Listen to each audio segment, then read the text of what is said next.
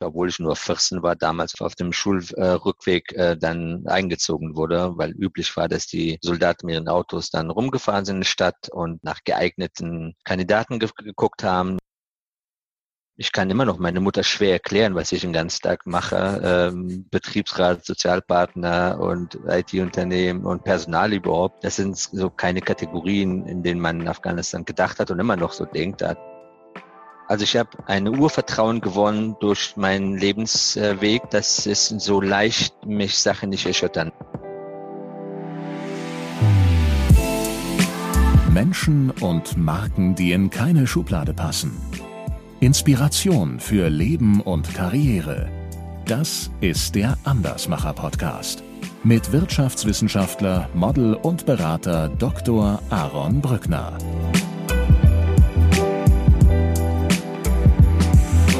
Herr Yunussi, herzlich willkommen im Andersmacher Podcast. Vielen Dank. Sie sind seit 2009 Personalchef bei SAP Wann haben Sie sich denn das letzte Mal über eine Kununu-Bewertung aufgeregt? Aufregend tue ich mich selten über Kununu-Bewertungen. Äh, das ist äh, dadurch, dass wir erfreulicherweise deutlich mehr positive Bewertungen haben. Ich glaube, wir haben die höchste Bewertung mit 4,4 dort. Sind die, die eben nicht so überschwänglich sind, für mich am, am interessantesten, um zu gucken, ist das etwas, was strukturelles beinhaltet, wo ich dann nachgehen kann oder sind das äh, individuelle äh, Perspektiven, die dann ähm, vermutlich man nicht so ernst nehmen sollte. Also das regt mich ähm, eher weniger auf. Als Personaler äh, insbesondere als jemand, der arbeitsrechtlichen Hintergrund hat äh, und permanent mit Sozialpartnern zu tun hat, etc., da bringt ein so Bewertung Kuno nicht so richtig äh, aus der aus der, wie sagt man, aus der Reihe oder so. Also da hat man schon einen Dickhaut. Aber also diese Feedback, gerade die, die von der, von der Masse ähm, abweichen, die sind am interessantesten, zu gucken, wie, wie wir uns noch mehr besser verbessern können. Ja, ich habe ich hab eine Bewertung mitgebracht, die von der Masse abweicht. Und zwar, also Sie haben es ja schon gesagt, 4,4 ist, ist ja der Durchschnitt. Das liegt an der Skala 1 bis 5, für die, die es nicht kennen. 5 ist sehr positiv, 1 ist sehr negativ. So, äh, hier steht, gut am Arbeitgeber finde ich. SAP ist seit Jahren der beste deutsche Arbeitgeber. Es gibt nichts, was es nicht gibt. Ist ja schon mal gut. Schlecht am Arbeitgeber finde ich. Mir sind derzeit keine Nachteile bekannt. Auch gut. Verbesserungsvorschläge. Derzeit gibt es keine Verbesserungsvorschläge von meiner Seite.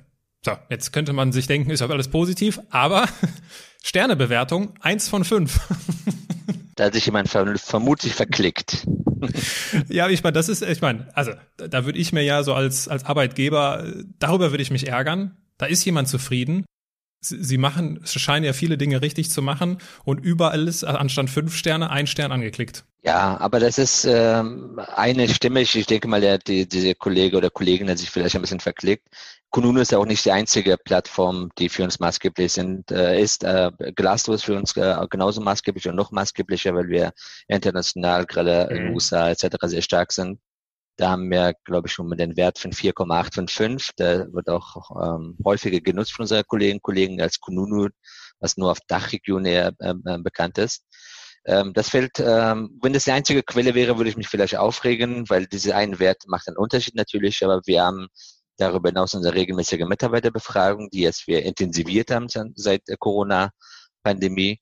Und da bekommt man äh, sehr gut mit, dass sich die Werte, die extern die Kolleginnen und Kollegen oder die, die Evaluation abgeben, sich sehr gut mit internen decken. Und gerade nach, ähm, nach Pandemieausbruch, wir haben im April eine Mitarbeiterbefragung gemacht, da sind die Werte äh, trotz Corona äh, deutlich gestiegene Zufriedenheitswerte und die letzte, die wir vor ungefähr zwei Monaten äh, bekommen haben, nochmal haben das Ganze bestätigt. Und wichtig, dass die Tendenz stimmt, dass die Kultur stimmt, dass die Kolleginnen und Kollegen insgesamt das Gefühl haben, dass sie äh, hier angekommen sind, angenommen werden als, als, als Ganzes und wissen, dass sie wirklich anders als viele anderen äh, Broschüren behaupten, wirklich im Mittelpunkt bei uns stehen. Also es ist Mitarbeiterwohl ähm, mit dem geschäftlichen Anforderungen in Einklang zu bringen. Das ist äh, unsere Unternehmenskultur, unser Mantra. Und das, äh, die das Gefühl haben, gerade in der Krise, dass wir da erst recht daran festhalten und das pflegen.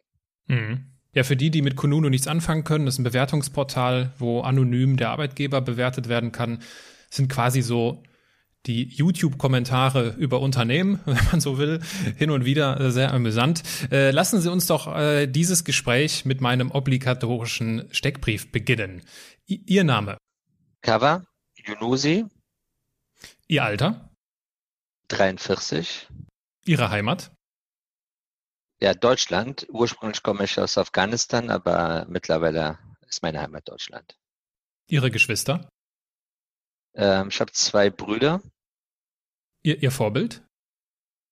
Mit Vorbild tue ich immer schwer. Da habe ich wechselnde Vorbilder oder Menschen, die mich inspirieren, aber ich bin von Natur aus äh, keiner der ähm, Autoritäts, äh, ich bin ein Rebell irgendwie und umgekehrt auch, ich halte nichts davon, dass ein, ein, ein Menschen als Vorbild zu nehmen. Menschen sind fehlbar, in bestimmten Aspekten sind die Vorbild, können die Vorbilder sein oder einen inspirieren, in anderen Aspekte dann sind das äh, Eigenschaften, mit denen ich mich überhaupt nicht identifizieren kann. Und aus diesem Grunde, manche äh, Aspekte gibt es, aber so ganzheitlich ähm, ticke ich nicht so. Gibt es denn in der jüngeren Vergangenheit einen Menschen, wo Sie gesagt haben, das hat mich jetzt nachhaltig inspiriert? Hm, ja, in der, allein die Tatsache, dass ich so lange ein bisschen darüber nachdenken muss, zeigt, dass es nicht so hängen geblieben ist. Jetzt ist mir doch jemand eine jüngere äh, Vergangenheit, also ganz jung, nämlich gestern die Rede von Angela Merkel im Bundestag zur Pandemie. Das hat mich beeindruckt. Jetzt sehen Sie, man muss in Vergangenheit, denke ich, immer in Wochen, Monaten. Aber es hat mich gestern die Rede zu, zu, zu hören, wie sie mit Herzblut an die Vernunft der Menschen appelliert. Das hat mich wirklich beeindruckt in ihrer Rolle. Stellen wir uns vor, Sie säßen abends an einer Hotelbar. Was würden Sie trinken? Was würden Sie bestellen? Was ich immer mache, ist Apfelschorle. Wenn es früh ist, noch ein Cappuccino vielleicht vorher, aber ansonsten Apfelschorle. Apfelschorle. Stellen wir uns vor, ich säße auch an dieser Bar und äh, Sie trinken Ihre Apfelschorle und äh, ich würde wahrscheinlich heute einen Ingwertee trinken und wir würden irgendwie ins Gespräch kommen, zufällig, und uns über die Menschen unterhalten, die uns so in der jüngeren Vergangenheit inspiriert haben. Ich würde Sie mit Sicherheit dann irgendwann fragen, Mensch, ist ja ein ganz tiefgehendes Gespräch hier schon. Was machen Sie denn so beruflich? Was ich beruflich mache, ähm, ich bin Personalleiter bei SAP in Deutschland und somit für ca. 25.000 Kolleginnen und Kollegen hier zuständig. Ich spiele Ihnen jetzt ein, ich spiele Ihnen etwas vor, Herr Yonossi, und äh, Sie können schauen, äh, ob Ihnen das bekannt vorkommt. Oder äh, vielleicht können Sie uns auch im Anschluss erklären, was das denn mit Ihrem Job als Personalchef von SAP zu tun hat, ja?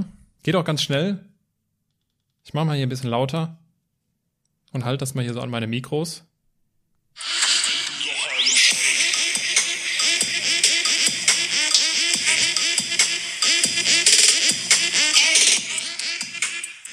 Ich glaube, es reicht schon. Ich glaube, Sie wissen Bescheid. Jawohl, Harlem Shake.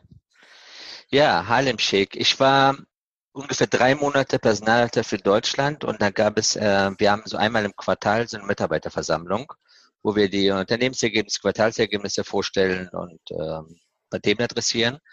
Und da gab es einen Wettbewerb zwischen verschiedenen Vorstandsbereichen. Also wir sind in verschiedenen Vorstandsbereichen organisiert. Und da sollte jeder Vorstandsbereich sich ein bisschen so vorstellen, auf witzige Art und Weise, womit sie beschäftigen, was sie so machen. Und dann ähm, haben meine, mein Team gesagt, Kava, lass uns doch mal mit dem Harlem Shake probieren. Pferdemaske anziehen und äh, tanzen um auch zu zeigen, wie wir die HR-Themen auch angehen als, als in der Vergangenheit oder als, als in anderen Unternehmen. Und äh, vor lauter Übermut, ich bin mir nicht sicher, ob ich im Nachhinein genau, äh, trotzdem nochmal machen würde, dann haben gesagt, ja, warum nicht? Also hört sich gut an, dann probieren wir es aus. Und äh, HRler unterstellt man, dass sie spießig sind, äh, nicht lustig sind, dass sie administrative Arbeit machen, ein bisschen sich wegdücken, ähm, nicht auf Augenhöhe äh, mit Business arbeiten, also irgendwie nicht uncoole Eigenschaften häufig assoziiert man mit denen. Und dann haben wir gesagt, wenn wir schon HR-Punks uns nennen und HR-Punk unsere Einstellung, unsere, unser, unser Tun auch bestimmt, dann äh, können wir das auch gern machen. Lange Rede, kurzer Sinn, das haben wir dann auch gemacht mit dem Team, freiwillig, alle haben es mitgemacht, haben wir aufgespielt, live wurde die gewotet, während äh, die einzelnen Videos aufgespielt wurden. Und als das, äh, das Video ähm, aufgespielt wurde und ich dann im Saal saß vor meinen Kolleginnen und Kollegen, ist mir eingefallen, ach, Cover, das ist, das war's jetzt mit nach drei Monaten. Ähm, wenn das jetzt in die Hose geht, weil das war auch für die Kolleginnen und Kollegen so ungewohnt, dass von HR so eine äh, so ein Video kommt. Aber wir haben Glück gehabt, mit ein paar hundert Stimmen mehr haben wir dann diesen äh, Wettbewerb auch gewonnen. Und das wurde dann häufig in verschiedenen anderen ähm, äh, Aktionen und Angelegenheiten auch dann auch angesprochen. Und das war, glaube ich, ein guter ähm, Message auch an die Belegschaft, was die von uns erwarten haben und was sie eben nicht erwarten haben. Und das ist das, was wir in den letzten Jahren auch immer wieder unter Beweis gestellt haben, dass wir neue Sachen probieren, dass wir ähm, einfach machen, anstatt immer hätte, könnte, sollte, was auch immer lange darüber zu überlegen, dass die Mitarbeiterinnen und Mitarbeiter unsere Kunden sind, dass es deren Feedback, deren Wertschätzung uns morgens aufstehen lässt und nicht das, äh, nicht nur das Gehalt, das wir monatlich bekommen. Und nur wenn diese zufrieden sind, dann sind wir auch zufrieden. Denn wenn, wenn wir schon unsere Arbeits-, unsere Lebenszeit investieren, mehrere Stunden pro Tag, dann muss es irgendeinen Impact im Leben anderer Menschen haben, zumindest im Arbeitsleben. Und äh, das haben wir bis jetzt, äh, es ist gut, gut gelungen. Da sehen Sie auch an den Auszeichnungen, die wir bekommen, an den Rückmeldungen intern, extern. Und ähm, gerade Corona hat gezeigt, es wird nicht langweilig. Also es gibt, was wir dieses Jahr so Sachen gemacht haben, ähm, da sagt der eine oder andere auch schon, dass es kein Personalbereich ist, sondern eher eine Eventagentur mit angeschlossener Personalabteilung. Haben Sie ein Beispiel dafür? Also wo soll ich anfangen? Wir haben seit, äh, als es Corona angefangen hat, glaube ich, das erste Unternehmen, wo wir, war, wo wir eine, eine Wine-Tasting organisiert haben, virtuell. Mittlerweile gibt es ganz viele. Wir haben deutschlandweit einen Re äh, Grillrekord für virtuellen Grillen aufgestellt im Sommer mit 1500 äh, Teilnehmer plus Familien etc. Ähm, mit Sizzle, Brothers. Wir haben Buchlesungen gehabt. Wir haben Sportler bei uns. Wir haben jetzt am virtuellen Weihnachtsfest ähm, ähm, Jetzt äh, Laura Fröhlich zum Thema Mental Load. Also wir versuchen, alle Mitarbeiterbedürfnisse zu adressieren mit entsprechenden Angeboten. Äh, Weintasting mit, äh, mit Schokolade, wo wie gesagt vor kurzem mal mehr auch gehabt. Äh, wir haben äh, Sebastian Fitze gehabt, so Buchlesung etc. Also alles, was äh, die Mitarbeiter interessiert, gerade wenn die zu Hause sind im Homofest, die ganze Kulturbühne, Theater etc. geschlossen sind. Und da haben wir uns ausgedacht, dass wir eine Win-Win-Situation schaffen. Einerseits eine äh, virtuelle Kolleginnen und Kollegen zusammenbringen, auf der anderen Seite den Autoren und Künstler etc., die im Moment keine Einnahmen haben, dort auch eine Bühne geben, dass sie äh, ein Publikum zumindest virtuell haben und auch nebenbei ein bisschen Einnahmen generieren können. Wenn ich jetzt ganz kritisch wäre, dann könnte ich sagen, da, also dann, dann müssen die Jobs bei SAP ja richtig langweilig und richtig schlimm sein, wenn man so entertained werden muss. Es ist genau im Gegenteil. Also die, ähm, die kommen ja nicht dahin, weil sie Langeweile haben, sondern weil damit sie eben produktiv, beziehungsweise damit die gesund, mental und, und physisch, denn das ist das, worauf wir hinaus zielen. Bei Lemi dauert noch eine Weile und diese wollen wir gesund überstehen. Das Thema Gesundheit, insbesondere mentales Fitness, ist bei uns schon äh, seit äh, langem ein großes Thema. Wir haben 2018 das größte Achtsamkeitsprogramm der deutschen Industrie aufgelegt. Und hier ist es wichtig, dass die Kolleginnen und Kollegen eben nicht in eine Always-on-Kultur kommen, dass sie nicht ausbrennen, dass sie nicht nur Arbeit im, im Fokus haben und dass sie auch mal Zerstreuung haben und, und konkrete Unterstützung bekommen. Das ist ja nicht nur Unterhaltung, was wir anbieten, sondern es sind auch konkrete Sessions zum Thema Self-Care. Wir haben zum Thema wie ich heute gesagt habe, heute haben wir Laura Fröhlich gehabt, die Bestseller-Autorin zum Thema Mental Load, ähm, wir haben Kinderbetreuungsangebote, Kooperation mit Corona School, ähm, äh, wo wir die Plattform auch mit unterstützen zu entwickeln. Also sind eine Mischung zwischen konkreten Angeboten für die Kolleginnen und Kollegen Nähe der Lebenslager, ob man einen Pflegefall hat oder Kinder hat oder auch Single ist. Also wir haben als erstes, was wir gemacht haben, haben wir festgestellt im März, dass Leute vereinsamen, insbesondere die Singles oder die Alleinlebenden oder die Experts. Dann haben wir diese eine Plattform ausgerollt namens Never Lunch Alone. Das funktioniert so wie ein Matching-Algorithmus. Äh, da wird man gematcht mit irgendeinem Kollegen, Kollegen, den man vielleicht gar nicht kennt. Und da kann man gemeinsam essen, Kaffee trinken oder wie auch immer, um in den Austausch zu kommen. Und das ist dann so erfolgreich gewesen, dass sogar äh, Good Morning America äh, sich gemeldet hat bei uns. Und da waren wir auch dort, haben sie berichtet, wurde dort als Business Tender dargestellt. Das ist natürlich nicht die Intention gewesen. Also es ist ähm, äh, ein, ein Versuch der Kolleginnen und Kollegen einerseits zu unterstützen, konkret bei ihren Bedürfnissen, auf der anderen Seite auch Zerstreuung anzubieten, auch konkrete Hilfestellung, um mit dieser Wahnsinnssituation ähm, klarzukommen, damit auch nach der Krise wir alle immer noch gesund sind, sowohl physisch als auch mental. Wenn ich so mich auf unser Gespräch vorbereitet habe, habe ich Sie als sehr meinungsstarken Menschen wahrgenommen und ich habe eine Aussage aufgeschnappt. Ich hoffe, ich habe es richtig notiert. Sie haben mal gesagt, Chancengleichheit heißt nicht alle gleich zu behandeln. Mhm. Vielleicht können Sie das erläutern an dieser Stelle. Ähm, nehmen wir einen konkreten Fall, bevor wir theoretisch das Ganze werden. Johnson, ähm, was wir meinen, ist ähm, in, in, gerade im beruflichen Kontext, wir haben Menschen äh, mit unterschiedlichen Ausgangssituationen, die bei uns dann äh, anfangen zu arbeiten, egal ob als Berufsanfänger oder als Erfahrener. Und wir können denen nicht so tun, als wären, würden die alle gleiche Ausgangspositionen haben und gleich äh, nur Leistung zeigen müssen und eine gleiche berufliche Entwicklung dann auch äh, vornehmen können. Denn da gibt es auch Unterschiede. Insbesondere wir haben vor einigen Jahren unseren Autism at Work Programm ins Leben gerufen, mit dem Ziel, ein Prozent unserer Belegschaft aus Menschen aus dem autistischen Spektrum äh, zu besetzen. Und wir sind in Deutschland mit, ist die größte Lokation. Mittlerweile gibt es auch in den USA etc. auch. Und die können wir natürlich diese Menschen nicht genauso behandeln wie jeder andere, auch bei Vorstellungsgesprächen, auch im Job etc. Also gucken, was sind die strukturellen Nachteile von dieser Gruppe und stellen uns darauf ein. Also haben die andere Art von Vorstellungsgespräche. Bei der Arbeit achten wir auch darauf, dass sie auf ihre, äh, ihre Bedürfnisse abgestimmte Umgebung haben, so dass sie dann wirklich ihre Potenziale dann äh, zeigen können und dementsprechend auch bewertet werden. Das Gleiche gilt, wenn wir von der Inklusionsecke ähm, bekommen zum Thema ähm, Gender Diversity. Auch hier können wir nicht einfach äh, uns äh, zurücklehnen, sagen, wir haben alle studiert, also läuft äh, am gleichen Weg vor uns. Auch hier gibt es strukturelle Nachteile. Zum Beispiel haben wir festgestellt, nicht festgestellt, sondern äh, ist es dann offensichtlich geworden, dass die auch bei uns die überwiegende Teilzeitkräfte Frauen sind und wenn wir mehr Frauen in Führungspositionen haben wollen, dann müssen wir gucken, dass wir auch Führung Teilzeit irgendwie äh, zueinander bringen. Weil dann ist es kein Wunder, dass die äh, Mehrheit die Männer sind, wenn die äh, Führung Teilzeit eher eine Ausnahme ist. Also haben wir dort die Regel geändert vor drei Jahren, dass wir alle Stellen seitdem in, in Teilzeit ausschreiben.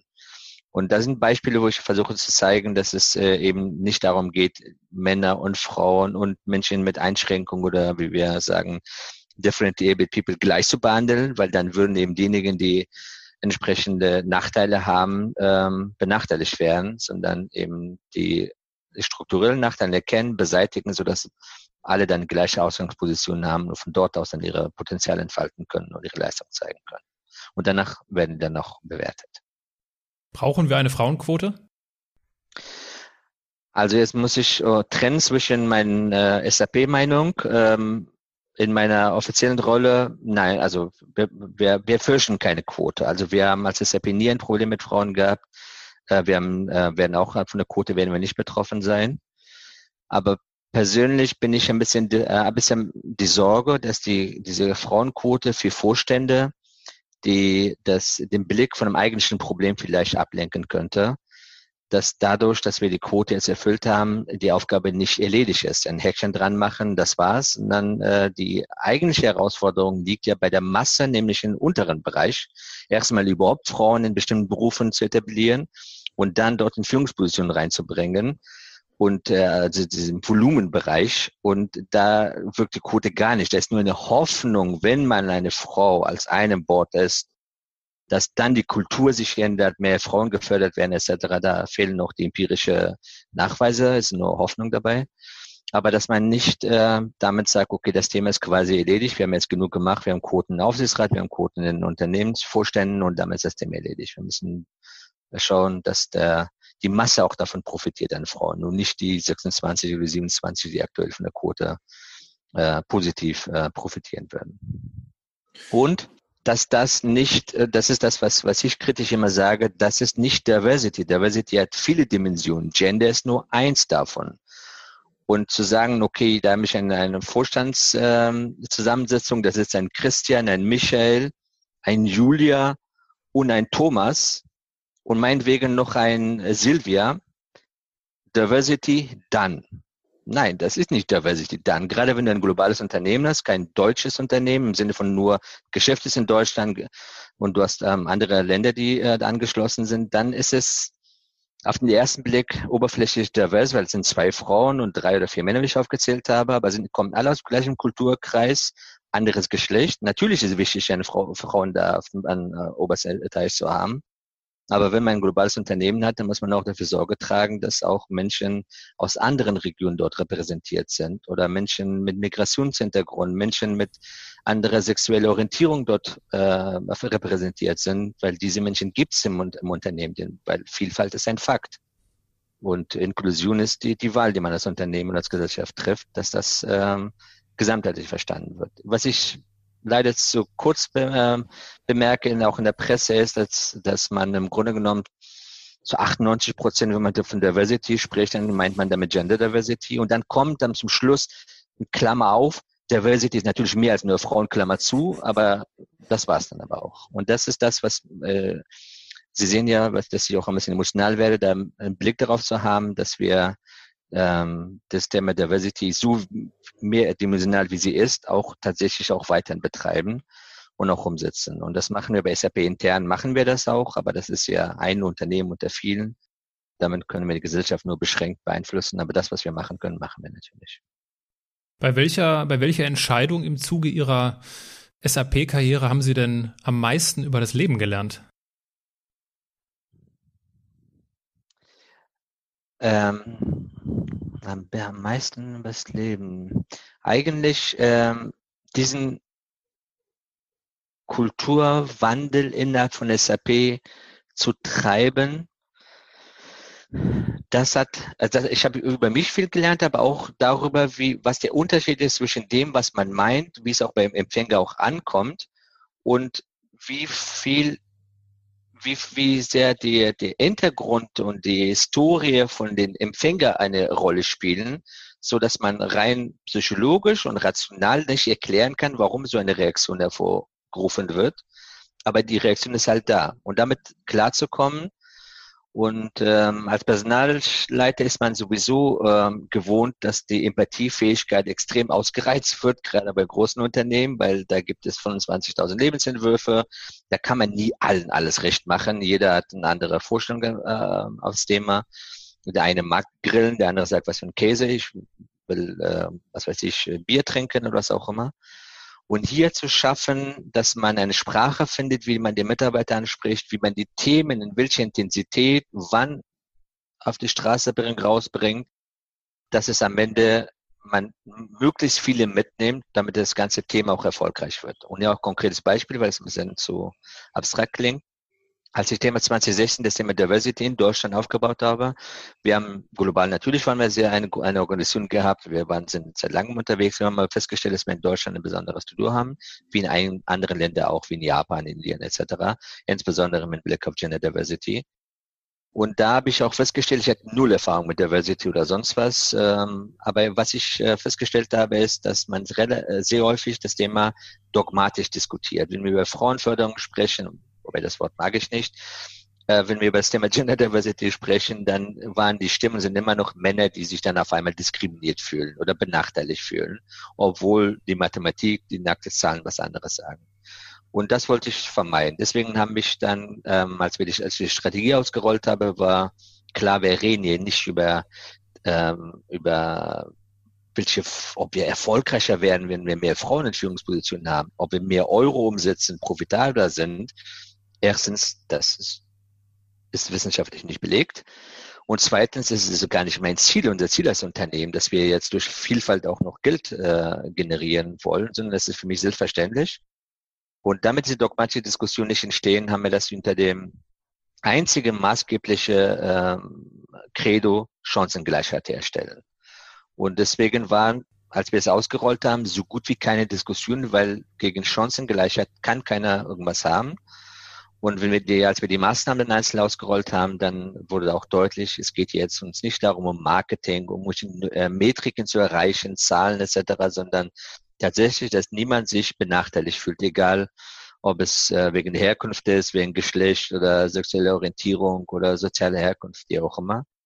Und dass wir dort, wo wir strukturelle Nachteile oder ähm, ja, sehen, dass wir diese auch entsprechend durch eine äh, Anpassung der Regelung oder zusätzliche Angebote etc. auch dann beseitigen. Am Ende sollen sich alle wohlfühlen und sagen, ich könnte, wenn ich wollte oder ich will und ich kann und dann haben wir unser Ziel erreicht. Mhm.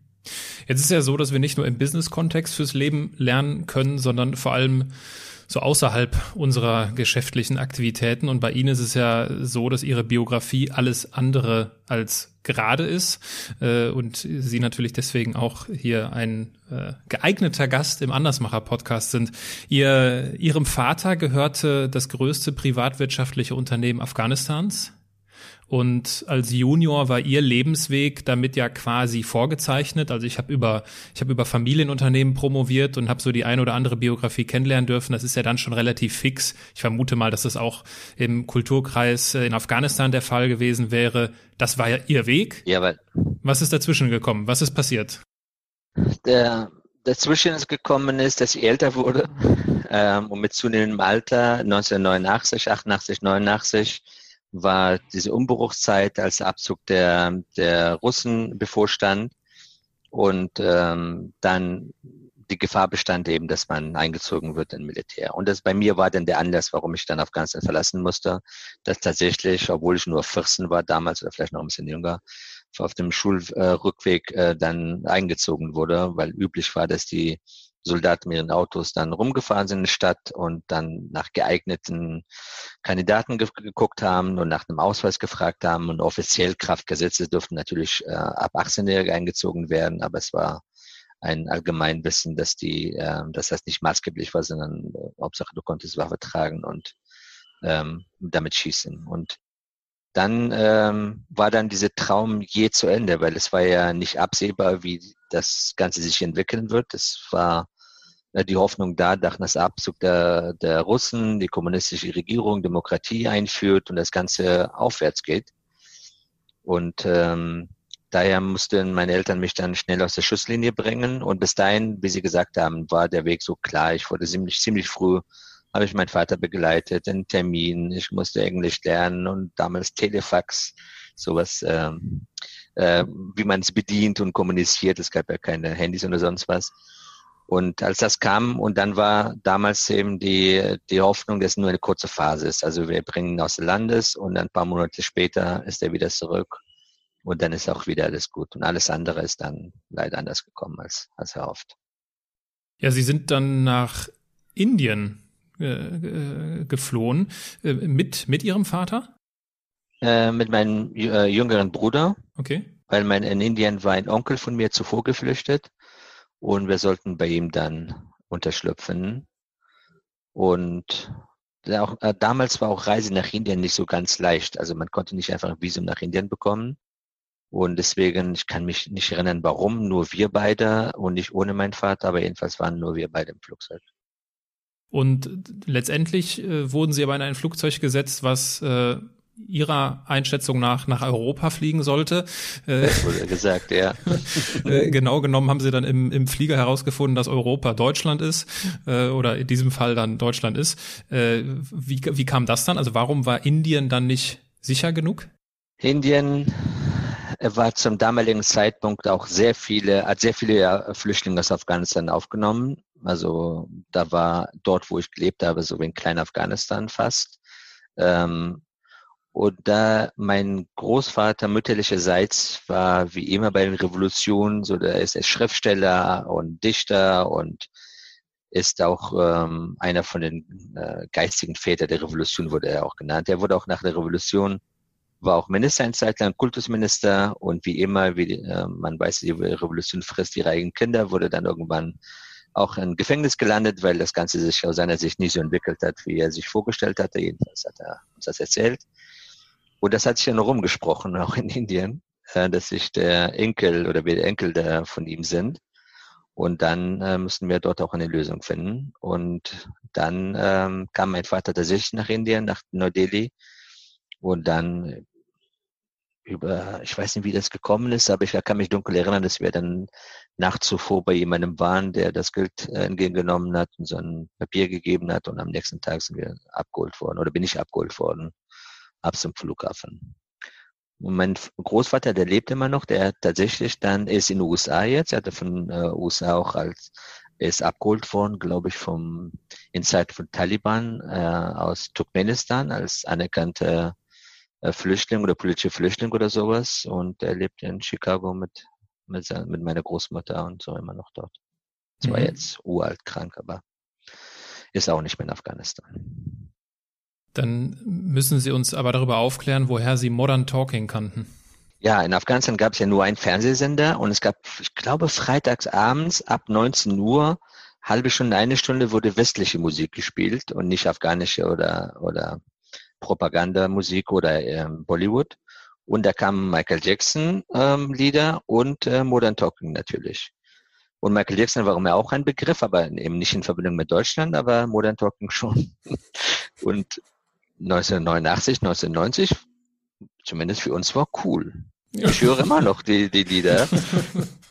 ähm, ab und zu, die neu gemixt sind. Und äh, das hatte ich so als Erinnerung und als Assoziation mit Deutschland. Und eben nicht Fußball oder sonst was. Ich weiß nicht warum, ob es an mir lag oder ob es damals halt nicht in Afghanistan berichtet wurde und deswegen haben wir auch nichts mitbekommen, aber es war eher Modern Talking. Ja, Sie sind dann in Deutschland angekommen und sind letztendlich in, in Siegburg gelandet. Äh, in Siegburg, ich bin in Herrchen zur Schule gegangen, habe ich mein Abitur gemacht. Das ist ja nicht gar nicht so weit weg da im Rhein, Rhein-Sieg-Kreis. Und äh, sie haben zum Teil, glaube ich, auch in St. Augustin gewohnt. Also so diese, diese Ecke, die, die kommt mir bekannt vor. Und sie sind äh, die, die ganzen Jahre ja davon ausgegangen, dass das temporär ist. Das war ja der Plan. Wir warten mal hier ab, wie sich die, die Lage im Land entwickelt und dann kommst du wieder zurück und dann läuft alles hoffentlich so normal normal weiter, wie es vorher mal war. Wann, wann war denn der Zeitpunkt und vor allem wie war dieser Zeitpunkt, als Ihnen bewusst wurde, als sehr junger Mensch, das wird nichts mehr? Ja, also als die Taliban einmarschiert sind, das war so, glaube ich, 94, 95, 93, 94 um diesen Zeit. Und das war so eine Überraschung auch für uns in Afghanistan. Von der Truppe hat man noch nie vorher so was gehört. Und da war auch eine Hoffnung, dass, okay, das wird sich auch wieder erledigen. Und dann, als es sich dann etabliert hat, ich meine, es war so 96, 97 um, die, um diesen Dreh. Nee, es war 98. 98 ist mein Vater auch gestorben. Ich glaube, das war, also es gab kein bestimmtes Ereignis, wo ich dann gesagt habe, das Thema ist immer erledigt. Aber ich glaube, als dann, als dann meine Eltern auch angefangen zu flüchten, die sind dann von Afghanistan nach Pakistan, von Pakistan irgendwie nach Turkmenistan, dort haben die versucht, was aufzubauen. Und dann war klar, okay, das Leben, was ich, was ich kannte, worauf ich gehofft habe, was man fortsetzen könnte, das ist vorbei. Und als dann, glaube ich, mein Vater gestorben ist in Turkmenistan, war das dann Thema dann endgültig dann vorbei, weil auch zu dem Zeitpunkt überhaupt nicht absehbar war, dass man jemals zurück nach Afghanistan kann. Und da und äh, in der Zeit hatte ich schon meine Frau schon vier, fünf Jahre schon kennengelernt, der elften Klasse. Also hier hatte ich auch ein, ein, ein Leben und, und äh, Wurzel geschlagen teilweise, so dass dann so die, die Ersetzung quasi gekommen ist oder die Ergänzung. Ein zweiter Halt, dass man nicht nur nach Afghanistan und eigene Familie schaut. Auf die Gefahr hin, dass es jetzt zu persönlich ist, wenn Sie davon sprechen, dass 1998 Ihr, Ihr Vater stirbt. Ähm, ich meine, wir müssen ja das nochmal historisch einordnen. Es gab keine Handys, es gab kein äh, Internet in dieser Form, es gab keine WhatsApp. Äh, wie, wie haben Sie das mitbekommen und wie war, also wie war dieser Moment? Das war ähm, äh, die waren in Turkmenistan. Turkmenistan, Deutschland, die Verbindung war, ging, aber nicht so gut, aber auch teuer natürlich, als in Afghanistan das hat äh, nie funktioniert. Ähm, ähm, ja, meine, mein Bruder hat angerufen, dass, äh, dass unser Vater verstorben ist. Ein, ein Hirnschlag, haben die ersten wohl gesagt. Er hat Nachrichten gehört, wie immer, abends und dann war er dann weg. Und ja, und dann gingen viele Sachen. Ich, ich 98, da hatte ich ja gerade mal zwei Jahre, ein, zwei Jahre, glaube ich, nach einem Abitur. Ich hatte auch hier nichts jetzt aufgebaut, wo ich äh, hätte sagen können, okay, jetzt gehe ich dort äh, supporten, unterstützen finanziell. Ich ähm, war in der Zeit, glaube ich, wo ich BAföG beantragt habe, nichts bekommen habe, einen Kiosk, ah doch, ich hatte ich mit Kiosk angefangen. Jedenfalls, ich, ich ähm, war für mich auch schwer, dass ich das Ganze auch nicht begleiten konnte, weil das zur Beerdigung sind die natürlich ist er nach Afghanistan äh, transportiert worden, hat Unmengen Geld gekostet auch. aber auch da wurde mir gesagt, ich soll nicht jetzt hinkommen wegen Werbung, weil die auch für die Sicherheit nicht garantieren können dort, gerade für den Transport und so. Ja, und dann habe ich vom Rest, glaube ich, dann, wie es dort abgegangen ist, in Turkmenistan selbst nicht mitbekommen, wie es mit äh, geschäftlicher Entwicklung etc. gegangen ist. Dann irgendwann waren dann die Taliban weg, 2001, die Amerikaner waren dort oder NATO und dann ab 2002 sind die dann auch ähm, allmählich zurück nach Afghanistan gegangen von Turkmenistan.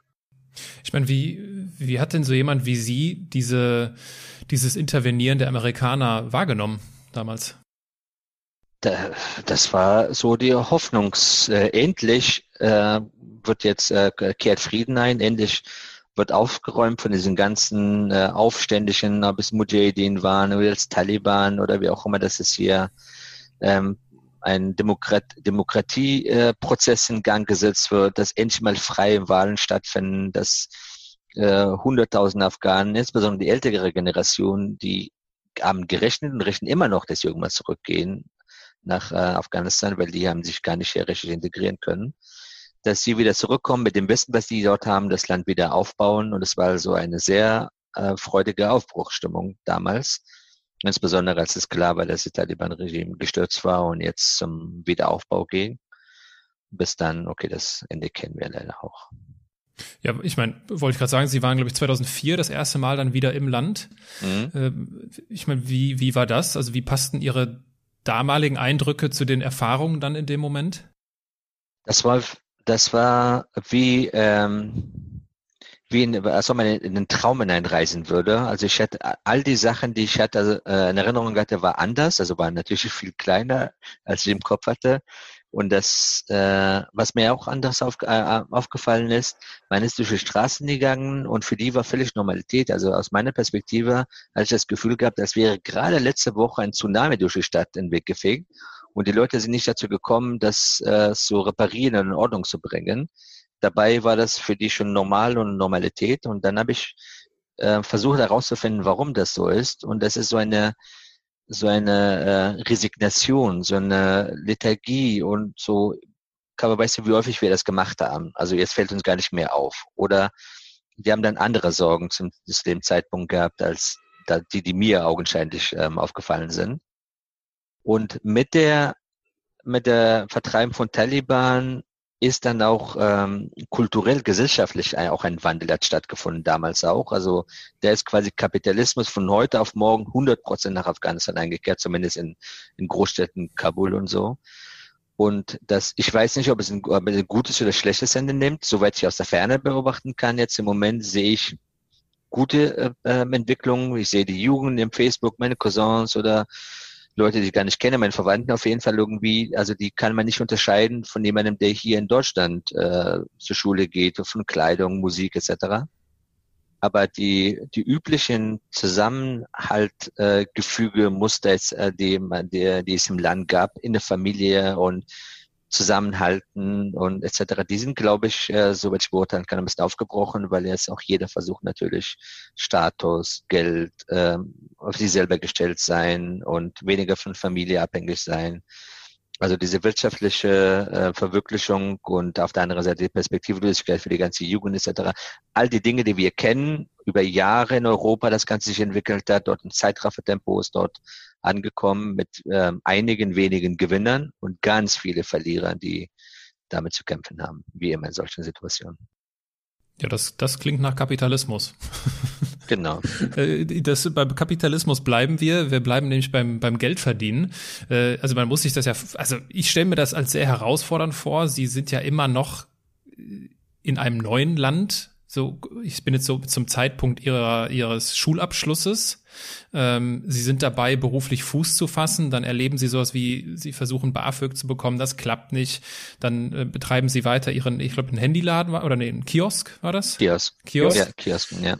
Ähm, und dann kriegen sie die, sie erfahren, dass ihr Vater gestorben ist. Also da kommt ja ganz viel zusammen. Äh, und ich, ich habe gelesen, dass sie sehr viel gearbeitet haben, schon zur Schulzeit. Also nach vier Uhr bis null Uhr bei McDonald's und dann zurückgefahren nach, nach Siegburg. Was, da muss doch irgendetwas in ihnen gewesen sein, was sie angetrieben hat. Okay, also bis zum, ähm, bis zum Studium es war eigentlich ein ganz normales Überleben. Also ich musste irgendwie Geld verdienen, um, um über die Runden zu kommen. Ähm, wie ich das Abitur geschafft habe im Nachhinein, das ist in der Tat etwas, was hätte auch anders gehen können, weil ich hatte, ich, ich kann jetzt darüber reden, zugeben, ich habe nicht gewusst, warum ich Abitur mache. Also äh, ich habe die Frage dann gestellt, dass es vorbei war. Okay, das braucht man wohl für Studium. Bis dahin hatte ich mir gar keine Gedanken gemacht, was man macht. Und äh, ich glaube, das ist, ich weiß nicht, ob es äh, typisch ist für diese Menschen. Jedenfalls bei mir war so, ich habe jetzt keine Pläne gehabt, was ich mache, sondern erst in den Tag hineingelebt, guck mal, wie es morgen und nächste Woche, ob das Geld reicht, ob der Dispo noch äh, da ist und so. Und ähm, das war eher äh, über Wasser halten, nicht abhängig sein, gucken, dass man genug für die Miete hat und ähm, ja, die Bankkarte nicht eingezogen wird. Das war so, so die Grundmotivation, also ganz Basics ich finde es interessant, dass Sie sagen, dass Sie, das kann natürlich auch individuell sein. Es gibt ja auch, äh, das äh, kennen ja auch Menschen, die jetzt nicht diese Biografie teilen, diese, nicht diese, nicht diese, diesen Gefallen daran finden oder nicht, keine Pläne machen. Ne? So. Also ich bin zum Beispiel, ich, ich muss immer Pläne schmieden. So. Das war, das war schon immer so und das wird wahrscheinlich auch immer bleiben. Äh, liegt das, äh, gibt es da einen Zusammenhang zu dieser, zu diesem Bruch in der Biografie bei Ihnen, dass Sie, ja, fast schon so, eine gewisse Enttäuschung vom Schicksal ja haben, dass sie sagen, okay, das, was ich hier ohnehin geplant hatte, ist nicht aufgegangen. Am besten lasse ich, lass ich das mal sein mit dem Plan, mit dem, mit dem Pläne schmieden. Gibt es da einen Zusammenhang? Nee, äh, ehrlich gesagt, diesen Zusammenhang gibt es nicht. Äh, umgekehrt, ich äh, meine persönliche Erfahrung hat ge äh, gezeigt, dass es am Ende alles gut wird. Also ich habe ein Urvertrauen gewonnen durch meinen Lebensweg das ist so leicht, mich Sachen nicht erschüttern. Also ich, ähm, ich habe mir das Gefühl, selbst wenn von heute auf morgen sein muss, dass ich in äh, ein kleines Minizimmer mit äh, Ketchup und Mayo und Toastbrot erleben muss, das kann ich. Also es würde mich nicht äh, komplett erschüttern. Also diese ganze Dinge, was man so aufgebaut hat, das äh, setzt einem nicht so unter Druck. Und egal in Krisensituationen, das hilft auch, zu wissen, das wird schon irgendwie gut gehen. Also das sage ich auch meinem, meinem Sohn. Also ich bin weniger ängstlich um ihn als meine Frau, weil ich sage, es gibt hunderte, tausende, Millionen Kinder, die unter ganz widrigen Situationen sich behauptet haben, durchs Leben gekommen sind. Die werden schon irgendwie finden. Natürlich unterstützt man mit Wert etc. und so weiter und so fort, aber man wird irgendwie sich da durchschlagen. Und ähm, diese Endzeitstimmung, diese Depression, diese Frustration ist wichtig, da wächst man dran, aber dass die Resignation keine Option ist. Also vielleicht nur kurz, aber dann mhm. wieder ähm, die in die Hände spucken und dann aufstehen und sagen, jetzt los geht's. Ist es richtig, dass Sie, habe ich das richtig gehört, dass Sie keine Erfahrung mit Ausländerfeindlichkeit gemacht haben? Also nicht offensichtlich, also abgesehen von so Sachen in Siegburg zum Beispiel, äh, nach der Schule damals war, ich glaube, 20, äh, 1991 um diesen Dreh, das war dieses Thema in Hoyerswerda, Solingen, Asylkompromiss damals. Das, wir hatten schon mal so eine Zeit gehabt wie jetzt äh, 2015. Da, da hab ich, bin ich angepöbelt worden von den offensichtlich Rechten an der Bushaltestellen natürlich, die beschimpft haben oder ich durfte den Bus nicht äh, betreten. Aber das habe ich jetzt, das hat mich jetzt nicht so beeindruckt oder oder ähm, beeinflusst. Das war eine singuläre Erfahrung. Das hatte keine Auswirkung auf meine, auf mein Leben, Schule oder sonst was da gab. Also so ähm, aktive ähm, Benachteiligung habe ich nicht gespürt.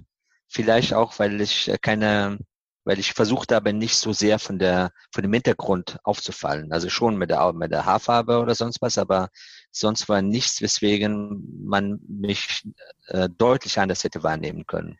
Ich habe versucht, von Anfang an so gut wie es geht Deutsch zu sprechen, Deutsch zu lernen, aber ähm, alles, was man macht, kulturell, traditionell etc., auch weil ich ähm, dem offen gegenüber, ich habe keinen Sonderlocken gehabt, was ich hätte äh, in, in der Schule oder später was auch immer, womit ich hätte auffallen können, äh, vielleicht.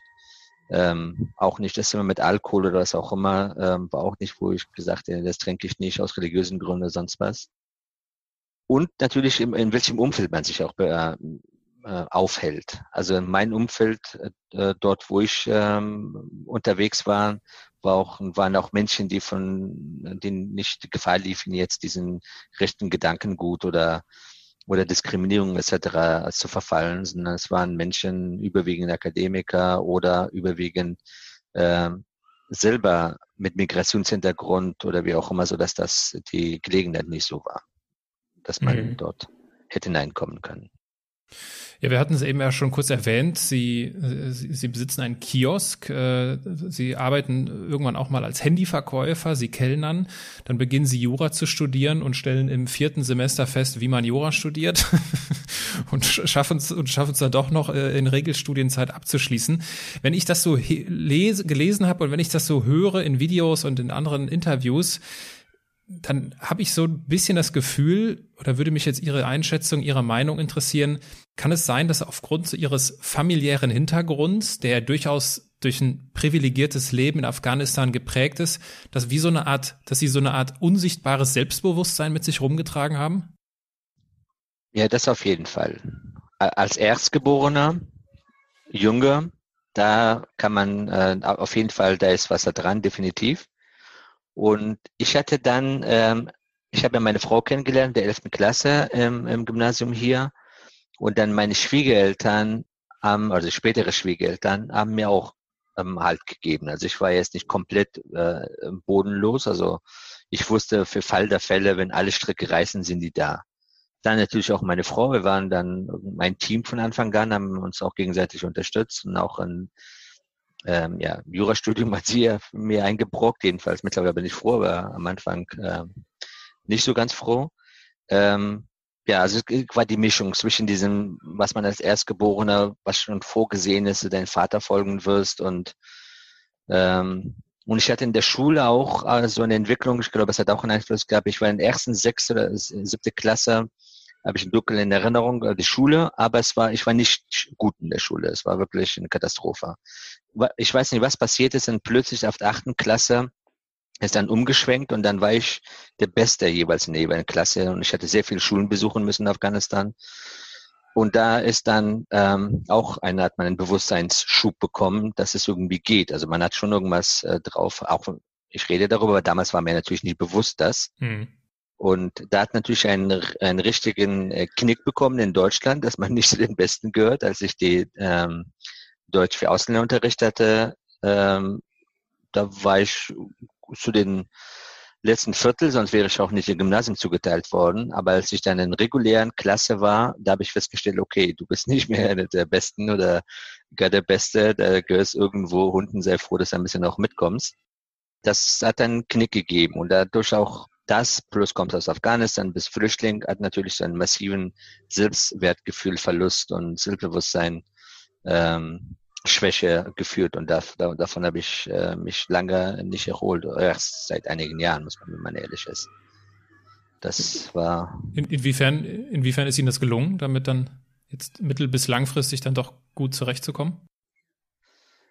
Ähm, dadurch, dass ähm, auch äh, eigentlich durch, durch, durch einen Berufseinstieg und, und da habe ich festgestellt, dass es die bisherigen Vergleiche, die ich hatte mit meinen Kommilitonen, die wo die Uni eben nicht alle äh, unterschiedlich behandelt hat, je nach Ausgangspunkt, sondern genauso in der Schule, in der Uni, man wird gleich behandelt, völlig unabhängig davon, ob man von einem Anwalts- oder Richterfamilie kommt oder jemand wie ich, das spielt überhaupt keine Rolle da hatte ich natürlich äh, zusätzlich zu all dem, was ich äh, mitgebracht habe, natürlich auch äh, Ängste und Minderwertigkeitskomplex, ob ich es irgendwie schaffe, annähernd nach dem Studium einen vernünftigen Job zu finden. Nee, nicht vernünftigen, überhaupt einen Job zu finden, damit das Ganze auch irgendwann vorbei ist, weil man, die ganze Hoffnung war ja, die ganze schwere Zeit macht man, damit nach dem Studium dann endlich mal vorbei ist und man dann die, die, die, äh, ernten kann, der, der ganze Lorbeeren.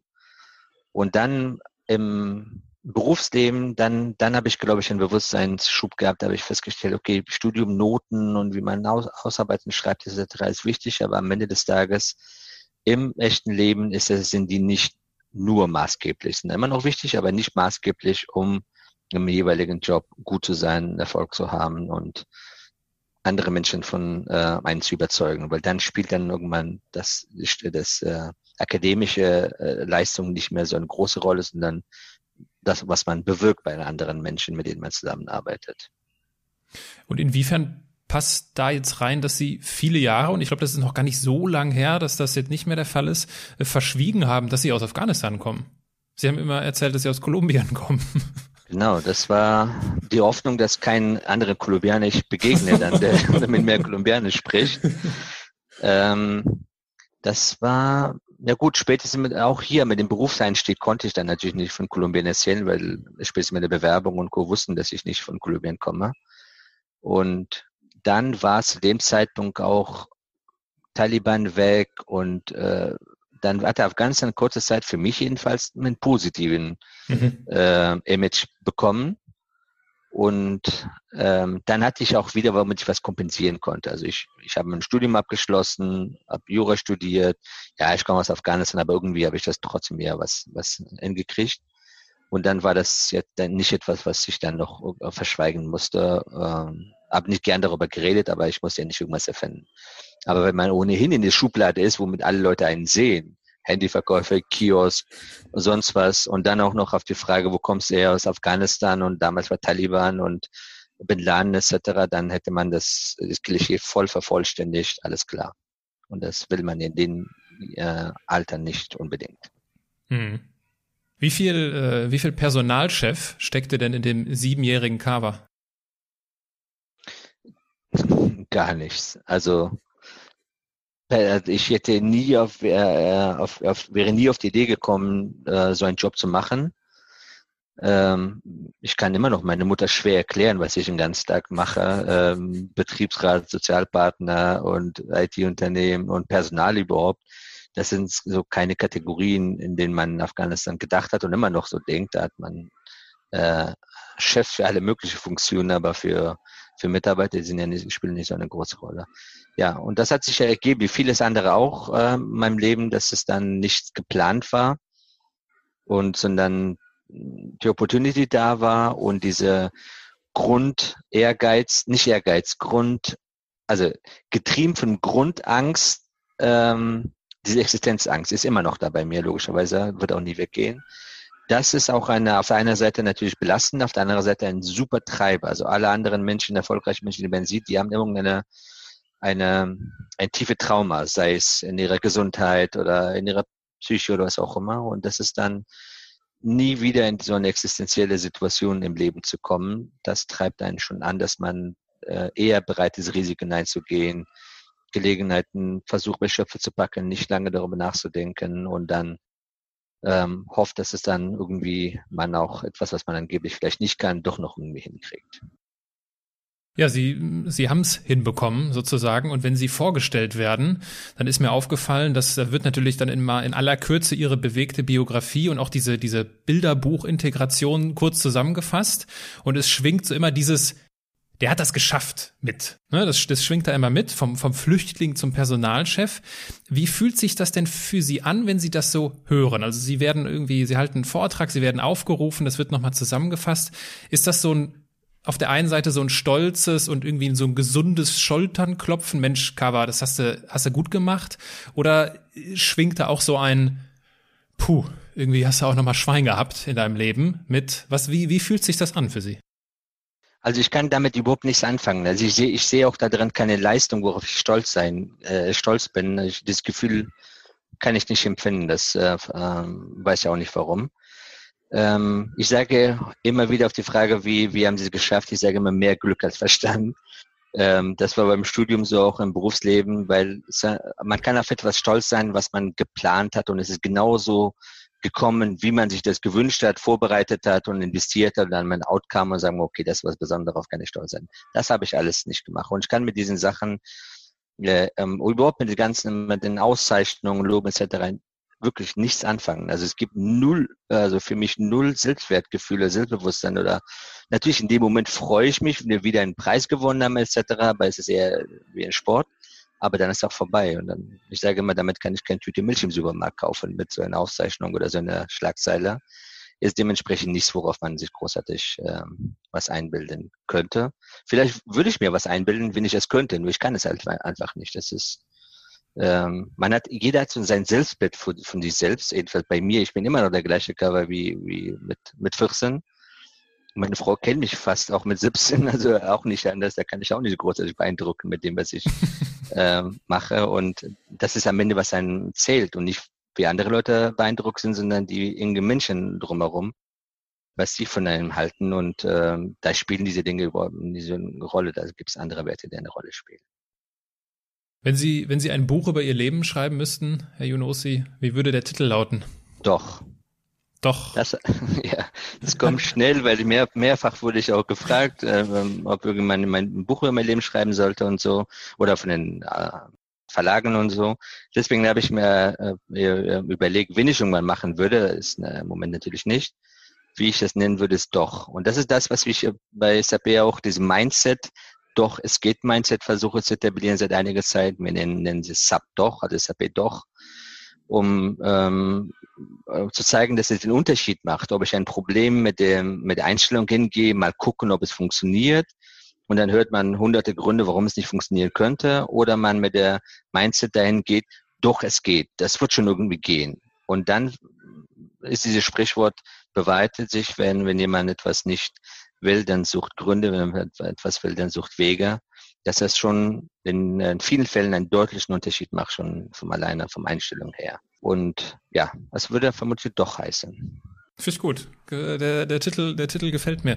Kommen wir, kommen wir zum Abschluss äh, äh, unseres kleinen Audiobuches hier an dieser Stelle. Und zum Abschluss gibt's die Halbsätze. Ich beginne einen Satz, Sie beenden ihn spontan und kurz. Ganz in meinem Element bin ich, wenn schlafe. Karriere heißt für mich etwas bewirken, gestalten, sich selbst verwirklichen können, soweit es geht. Ich bin ein Andersmacher, weil weil ich äh, Sachen äh, probiere und wenn es nicht funktioniert, dann korrigiere. Wenn ich beginne an mir zu zweifeln, dann spreche ich mit meiner Frau. Wenn ich jemandem den Andersmacher Award verleihen müsste, dann? Ah, jetzt kommen wir wieder zum Thema Vorbilder und Andersmacher Award. Äh, ja, das wird jetzt nicht spontan jetzt gehen, aber jetzt ist es die letzte Frage, oder? Genau. Ein Andersmacher Award. Ich kenne, glaube ich, einen, der es wirklich verdient hat, nach so viel Zeit, Arbeit äh, und Engagement für dieses Thema. Ich würde, glaube ich, an einen Herrn Dr. Aaron Brückner vergeben. ja. Äh, danke für die Blumen, danke für die Blumen. Äh, ich, äh, ich, ich freue mich, dass wir die Zeit gefunden haben, dass Sie sich die Zeit genommen haben für dieses Gespräch, für diese, für diese kurzen, aber lohnenswerten Einblicke in Ihre Biografie und bedanke mich für Ihre Zeit und schicke herzliche Grüße nach, wahrscheinlich Waldorf, ne? Waldorf, genau. Ja. Vielen Dank für die Gelegenheit, hat sehr viel Spaß gemacht und bleiben Sie gesund und frohe Weihnachten, frohe und besinnliche Weihnachten. In diesem Sinne.